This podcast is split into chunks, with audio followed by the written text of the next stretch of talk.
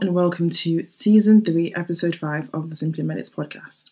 So, before we start getting into this episode, we're just going to answer the questions from last episode's podcast. So, going back to the podcast, we have Tom Jenkins, a 41 year old male who presents to A&E with a two day history of vomiting and epigastric pain.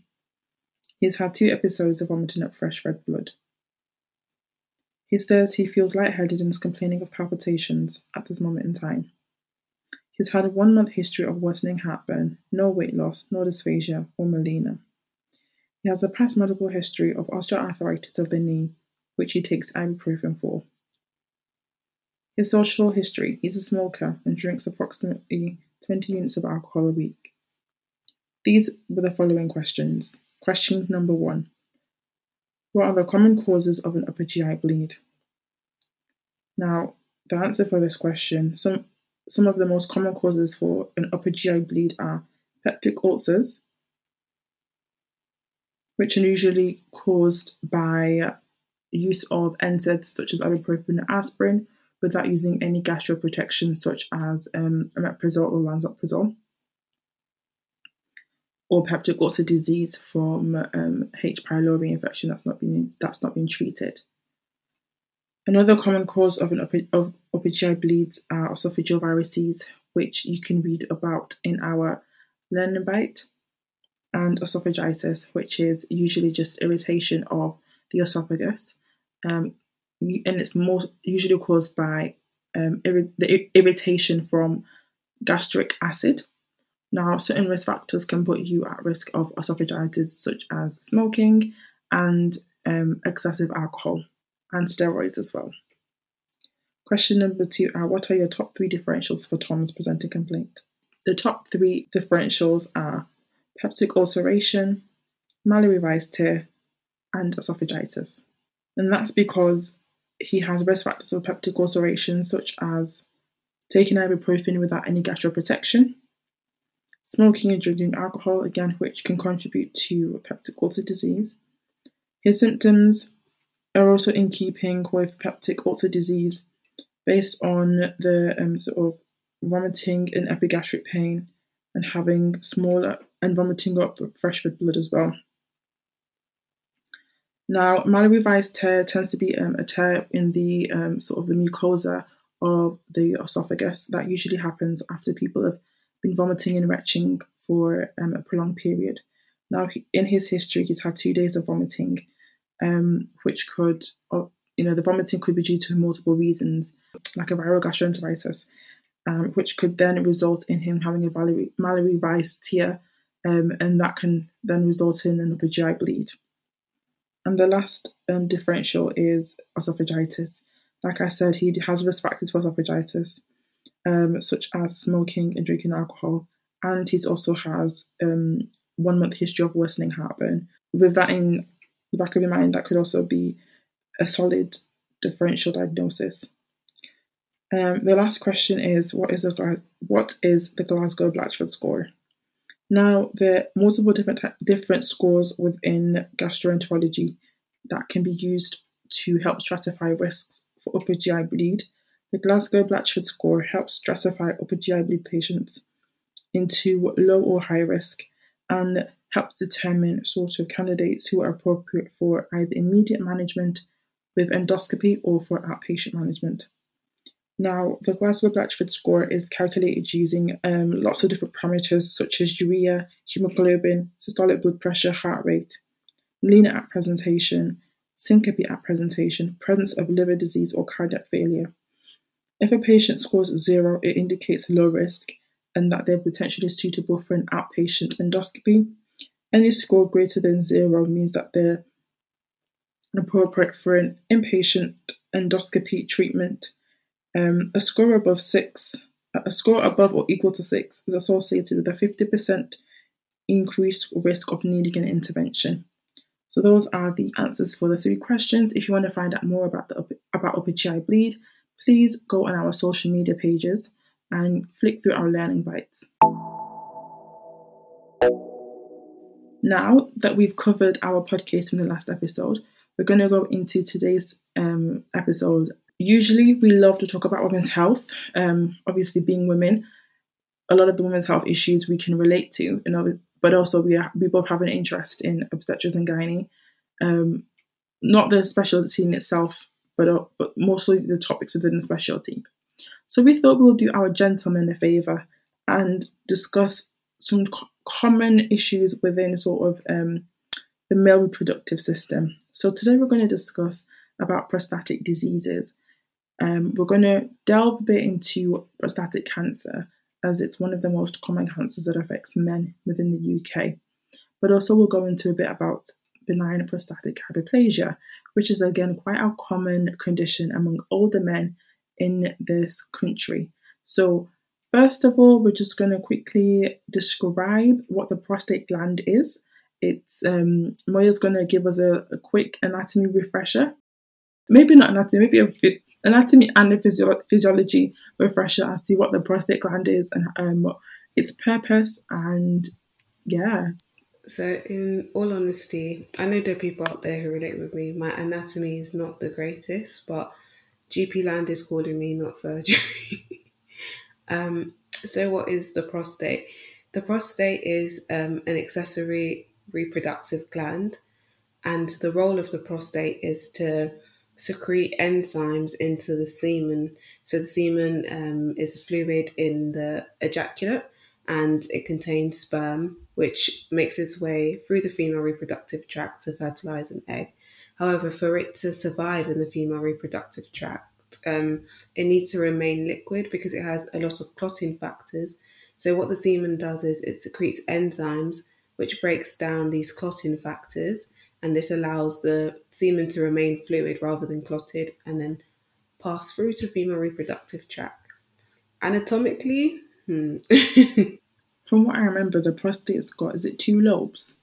Yeah, anterior and posterior. Yeah, and I remember it had like a median sulcus or something. To be fair, the only thing I remember anatomically, but it's more to do with prostate cancer. It's it's very like detailed anatomy. Is the name of this fascia which prevents um, spread to the rectum. Um, I don't even know how to pronounce it. It's called Dion Villiers fascia. So it's like a part of the peritoneum which drops down to just where the rectum is and separates the rectum from the prostate and urinary bladder. So that prevents um, prostate cancer metast- metastasizing to the rectum, and that's the extent of my anatomy. that's good, actually. I didn't, I didn't, I'd actually had forgotten about that fascia. So your anatomy is better than mine. Do you know the funny thing is, yeah, today at work, um, I was speaking to one of the other doctors who's like, um, she's she's actually an obs and trainee, and we're talking about the up and coming exam, the MRCOG Part One, and about sort of studying for it and she was just asking me if I've started revising. And then she was like, we're talking about the anatomy and stuff and having to go through that again and revise that about the biochemistry. And she was like, I was surprised that we have to learn about the male reproductive system. Yeah. So, prostatic symptoms. Yes. So there are certain group of symptoms called LUTS or LUTS, whatever you prefer, that men can experience, and it could be down to benign prostatic hyperplasia or um, prostatic cancer.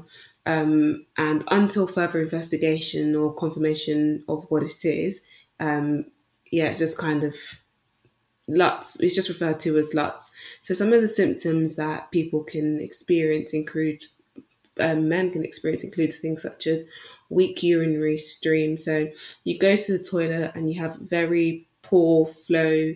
You feel like you have to strain to pass out your urine. Um, it, it, takes a long time, or you it can come in dribbles. Something else that men experience is frequency. So let's say you used to go maybe three, four times a day, and now you're going eight, eight, ten times throughout the day.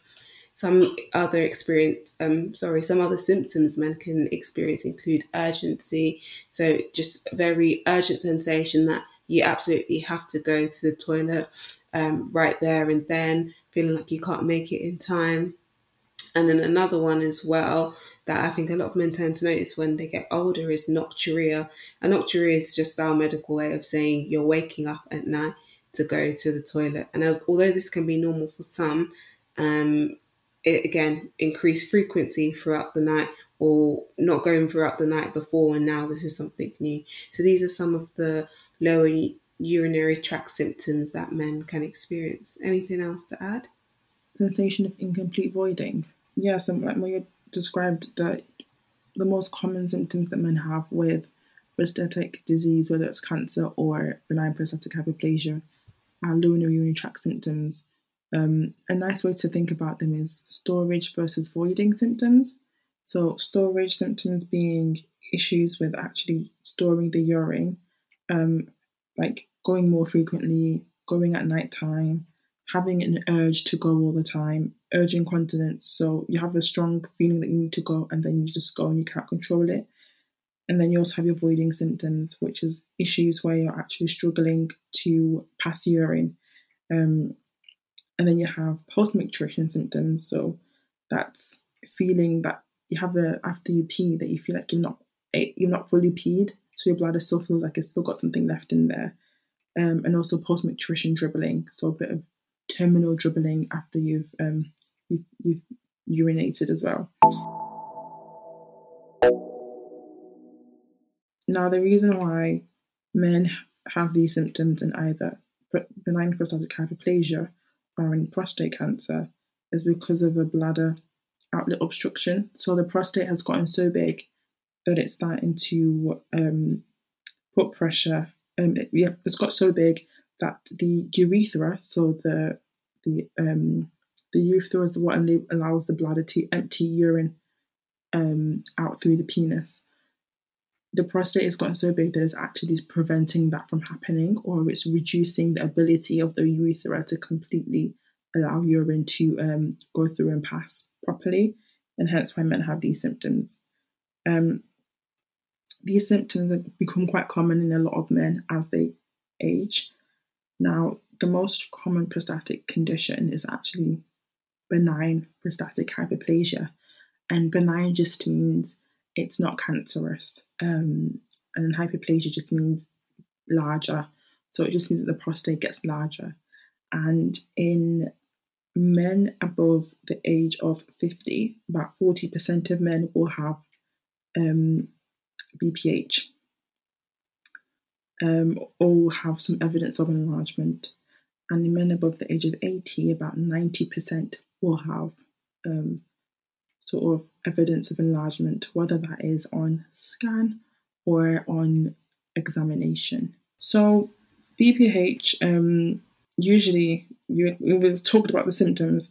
Um, the way it's picked up is obviously that through the symptoms that we talked about, but also through examination. So, um, usually the, the, your doctor or a doctor will do a digital rectal examination, also known as a PR examination, which stands for per rectum.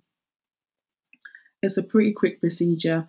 Um, anyone from an F1 upwards can do this, and it's just a um, stick your finger in um, back passage, have a feel for the prostate gland, feel to see whether or not it's enlarged. Now, the prostate apparently is meant to be the size of a walnut so anything larger than that is a bit of prostatic hyperplasia. Um, and you also feel the surfaces for any um, nodularity and you feel the consist for the consistency as well. Because in prostate cancer, you wouldn't have a um, it's not a firm prostate, it's more harder and it might be um, nodular as well. But in benign prostatic hyperplasia, it feels um, just large, but it's pretty um, smooth when you feel it. Um, and when you do feel a large prostate, you can really feel that it's quite enlarged. Now, in addition to doing this digital rectal examination, um, you also have to do blood tests. So, we, what test is most commonly done for um, prostate problems is the PSA, which stands for prostate, prostate specific antigen. Now, this blood test um, actually is not very specific it's specific to the prostate, but it's not specific in diagnosing prostatic um, benign prostatic hyperplasia, just because certain things can actually increase um, the PSA levels. such as exercise, recent ejaculation, sex, and PR exam. prostatitis as well. And also, if you've done a DRE examination, so if someone's done a, a PR examination, that can also increase the, pros- the PSA levels if it's checked immediately after. Um, so those are just a couple of things to be aware of when interpreting the PSA. There are age-related PSA levels that you can look at um, to help to help in terms of looking at whether or not if this person meets the cutoff.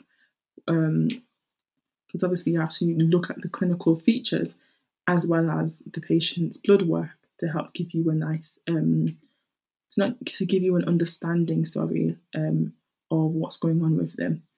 Now, in regards to treatment for um, benign prostatic hyperplasia, usually it can be treated within the community by GPs, um, and it's usually they the treatment that is started is um, tamsulosin, which is an alpha blocker.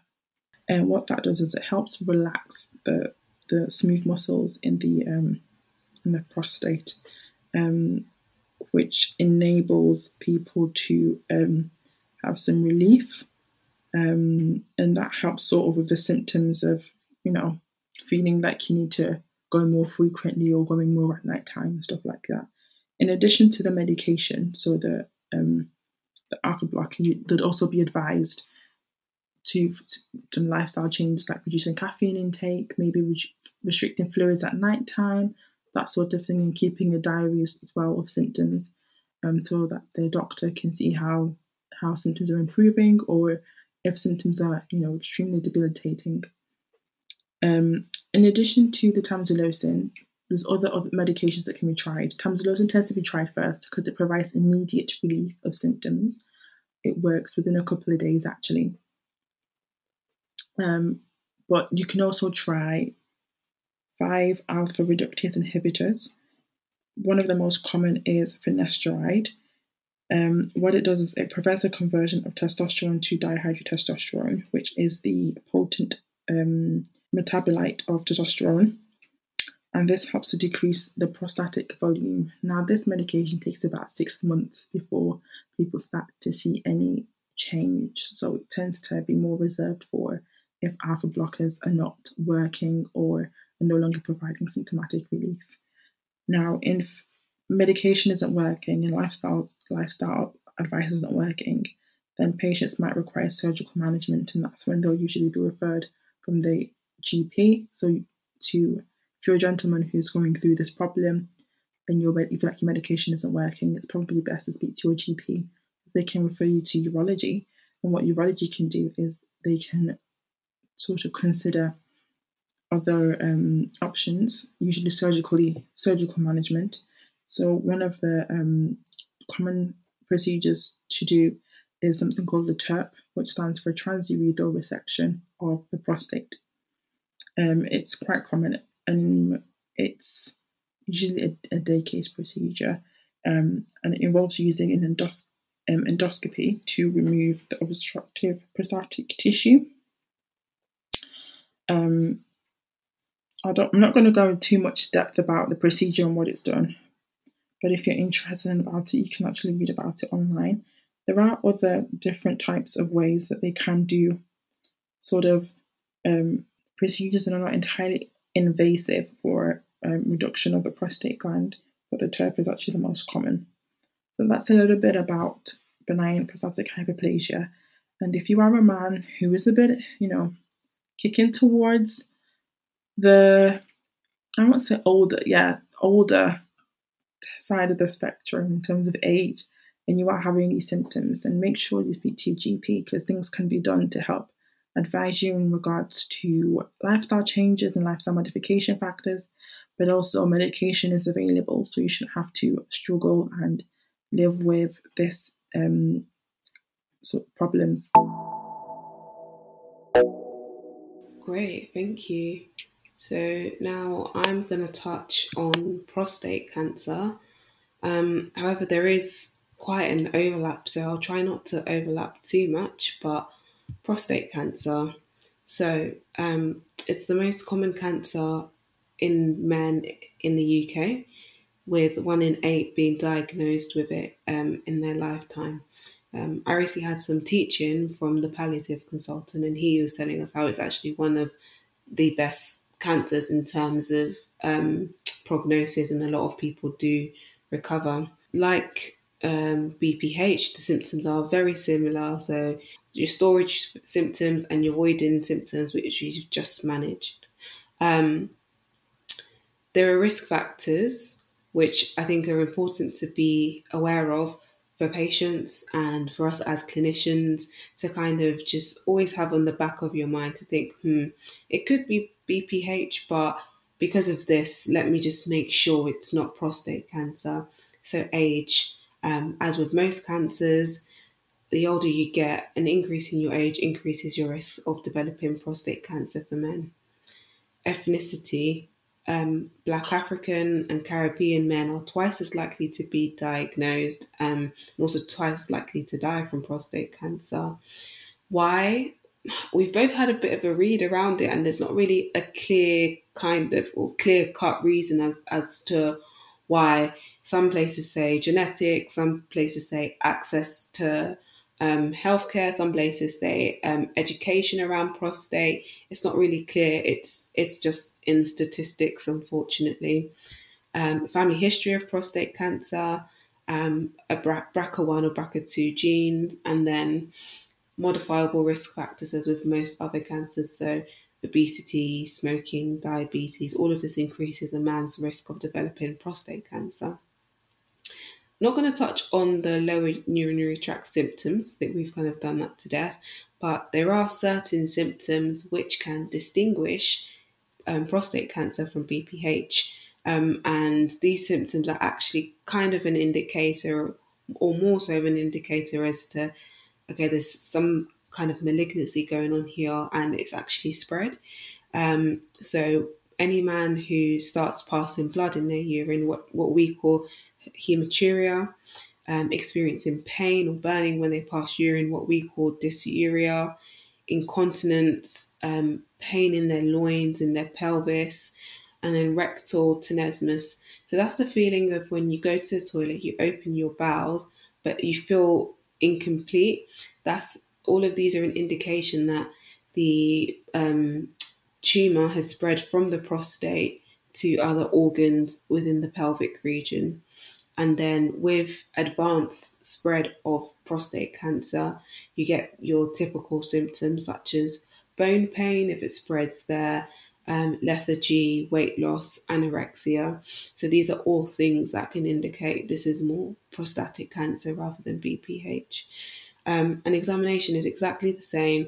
So somebody would come in, will take a history, probably dip their urine, we want to do a PR exam just as before And like Emmanuel has uh, mentioned, when you when you suspect prostate cancer, it's going to be more fixed, nodular, um, and a hard rather than smooth um, like BPH. In terms of investigations, so you also want to do um, a PSA, um, but we know it's not that specific. It can be raised by anything like we touched on earlier. So with um, diagnosing, there's kind of three main things you're you're looking at together. So PSA levels is one of them, and then um, a biopsy, so a sample of the actual prostate, and that sample will be examined under a microscope to just look at the histology, and from that, um, it's also you can either have it done under local anesthetics, and this is a transrectal ultrasound guided biopsy um, or you can have it transperineal, which is normally done under GA. Um, and it depends which part of the prostate you want to access, what you would do. But that sample is looked under a mi- microscope. You look at the histology and you grade it. And with that grade, you generate something called a Gleason um, Gleason score. And the higher your score, the worse your prognosis is. Um, side note, I I've never know how to really understand it. So I, I think you look at the sample and you've got five grades. You look at the most common grade um, out of five, and then the second most common, and you add that score together. Is that correct? Yeah, it's the um, a, it's a combination of the second and the first most common um, patterns Yeah. Because when they do the biopsy, they take more than one. They take multiple biopsies at different points of the rectum, don't they? Yeah. The rec- different points of the prostate, and then if they've got like maybe grade two, grade two and grade three are the most common, then they'll combine the two to get the scores scores together. together. Yeah. Um, so we've got our PSA and we've got our Gleason score. And the final thing you'd want to do is to stage your disease. So um, Teach Me Surgery says CT or MRI. Um, and you'll use your TNM staging to see, you know, what part of the prostate or beyond the prostate is the tumor in, is it in any lymph nodes, and has it metastasized. Um, so these scores together is really important in management because you um, the patient will be discussed in the MDT, and all of these things will be considered, and they they will make a decision on the patient's risk. So some patients would be put in the category of they're not that high risk, so we'll just surveil them or watchful watchful monitoring. I think it's also called, and then some are very high risk, so let's treat them. Well, let's touch on active surveillance. So typically for those with lower life expectancies or low Gleason score, um, and essentially the goal of this is just to monitor the progression of the malignancy, and then pe- people will or there will be intervention as necessary. So some of the ways it's monitored is every three months they'll have a P- um, PSA, every six months to about a year they'll have a rectal exam, and then the prostate will be biopsied in one to three year intervals. So any kind of significant changes might actually um, cause a patient to be moved from that to radical treatment. And with radical treatment, there are many options. Um, with any surgical approach, it's either, you know, there's medical, there's surgical, radiotherapy, and chemotherapy.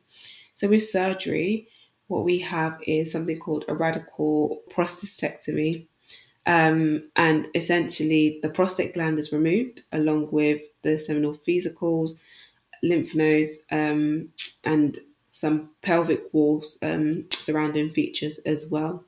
So that's just to make sure you get anywhere that that lesion could potentially spread to.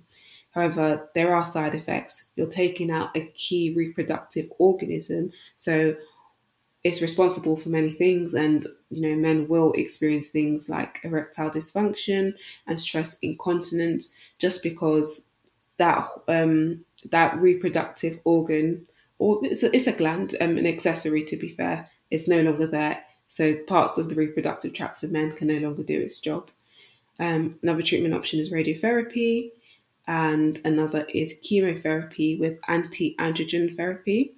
And essentially um, chemotherapy is just is um, reserved for metastatic cancer but the role of the anti-androgen therapy androgens like the testosterone the more toxic metabolite form we mentioned earlier can actually stimulate the prostate to grow so if you give something that's anti to that you're you're halting that growth as well of the of the cancer so that's just a whistle stop tour on prostatic cancer. But I think it's important to touch on on both because they're quite common in men, aren't they? Yeah, they're very common in men, and being both from um, an African background, they're quite common in the Afro Caribbean community within the UK. I'm not sure how common they are within African countries and Caribbean countries. I've not really looked into that data, Yeah, Um, that would be interesting. but I know it's quite common in the. It's quite prevalent within the African and Caribbean communities within this country. Um, so I think it's super important that we discuss this, just because I don't think a lot of men understand that having these symptoms, you know, although the prostate does get larger with age, there could be something more sinister going on besides mm. BPH. And even if it is BPH, you know, there's medication out there, or and there's also advice out there on how to manage it. So I, thi- I think it's super important that if you're a male who's listening to this episode and you've gotten this far into the episode, if you or your family member, i.e., your dad, uncle, granddad, someone that you know is experiencing these symptoms, get them get them to see their GP. there was something interesting actually I came across. So there's this professor, um, Professor Frank Chinegwundoh. Mhm. Eh, is it Frank? No, I have to pronounce this right because my Nigerians will come for me. Professor Frank Chinegwundoh, um, and he wrote a blog post which is actually on the NHS website about black men and mm. prostate cancer, and it's titled. If anyone wants to read, it's quite it's a quick but interesting read. Time to talk about prostate cancer risk in black men and what we can do about it. So all the statistics we touched on, he's already mentioned it. He also mentioned, which I didn't know, black men are more likely to develop prostate cancer at a younger age. Um, oh, are um, they? Yeah. So, um, and. I didn't know this, but he said that black men aged 45, which is a lot younger than I would yeah. have thought, um, they're eligible for a PSA test because even if they yes. have no symptoms, we know it's, you know, it can be raised by anything, but if they have no symptoms and they have a raised PSA, and that's investigated, they're more mm. likely to identify um, malignancy in the early curable stages, just mm. because being black is a risk factor. So wow. I didn't, I didn't know that. I, I didn't know that men can actually ask their doctors to do the PSA levels, even if there is no indication. Yeah, because I thought mm. it was a quite a controversial thing because there's no PSA screening. However, yes when you think of screening, screening is more like a public health tool. Yeah. So when we think of the population um, here in the UK, we have more white men. So mm. maybe it's taken that into account. I think it's more that screening with the PSA wouldn't meet the Bradford Hill criteria. Yeah. So I think you know, I don't know if you remember the Bradford Hill criteria from med school, and it looks the seven. um, yeah, looks at the seven different things yeah. that need to be met in order for a screen, um, in order for um, an investigation to be used as a, um, a public health tool to screen people. Yeah. And I think the issue with the PSA is that it's not very specific. Um, yeah, because anything's prostate cancer. So mm. it will probably the the pickup rate would be not the best. So that's why we don't go around doing CA one two five on every every woman to mm. look for ovarian cancer, and hence it probably presents so late um, and usually presents with like quite advanced um, disease because again CA125 um, is not the, the most specific cancer cancer tumor marker. Mm. Um, it can be raised in other cancers as well. So, mm. I hope I don't know. I mean, it looks like it's a pretty well, like if men have it and it's caught on time, mm. it's managed well. Yeah. Um, but hopefully one day there will be something that yeah that helps people detect it earlier. Yes. And hopefully there'll be a, um, a screening program out there that can be implemented that is more specific um, that will help pick up um, sort of early stages of prostate cancer. But I think also a good thing is for for men to be aware of the symptoms. Mm. So like a lot of things, you know, although it's great to have screening programs to detect conditions. Also, having the public education mm. um, and letting people be aware of what to look out for. Even if you're going to get a thousand men extra men coming in, it's better because you're going to end up picking up cancer in men that would have present, probably presented very, very late on. Yeah. Um, so I think just having more awareness. So we actually had some technical difficulties and a really interesting conversation. We have the audio's been lost, but just a quick summary of that conversation. We went on to discuss why men present later with their issues compared to women. And one of the reasons we fought for this was because as women growing up, it's drilled into us examine your breasts, any discharge, any pain, any changes, um, and the same for any vaginal changes, it's really stressed um, to us to go to the GP as soon as possible, whereas it may not be the same case for men. One reason I also thought was um, with prostate, it's well known that a PR exam will be done, and that may be off putting to men that such an intimate exam will be done. However, Manuela did disagree because she's currently on her O&G rotation, and in her clinical experience, women she sees always express as well their feelings of embarrassment with intimate exams. So I guess we don't really know. Um, the evidence or studies out there are all kind of anecdotal, It would be really good to find out what you know. So leave us a comment or tweet us why you think men present later than women. Now for this week's podcast. A 19 year old male presents to ED with sudden onset pain in his scrotum. He cannot think of any triggers. All he did today was attend lectures and play a game of football with his friends earlier. As you're taking his history, he quickly grabs a sick bowl and vomits. There's no blood or bile in the vomit.